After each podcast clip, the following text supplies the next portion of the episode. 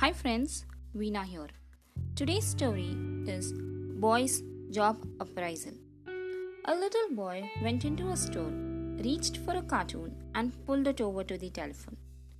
He climbed onto the cartoon so that he could reach the buttons on the phone and proceeded to punch on the phone number. The store owner observed and listened to the conversation. Boy says, Lady, can you give me the job of cutting your lawn? Woman at the other end of the phone line. I already have someone to cut my lawn. But lady, I'll cut your lawn for half of the price you're paying to the person who cuts your lawn now.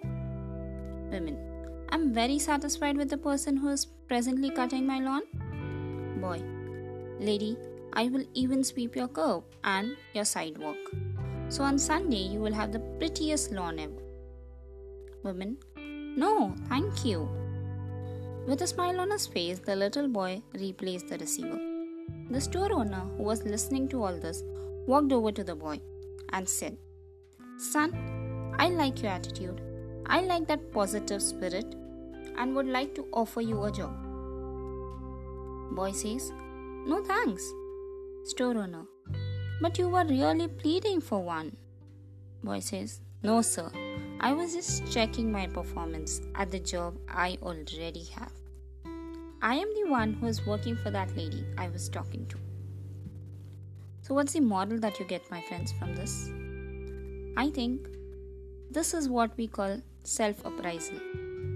Every time, if we don't get ahead of others, we blame others for it. We should look to ourselves and compare, find our own weaknesses, and work hard to throw away our weaknesses. Always work hard honestly, and with full dedication. It will always pay off. Thank you and take care.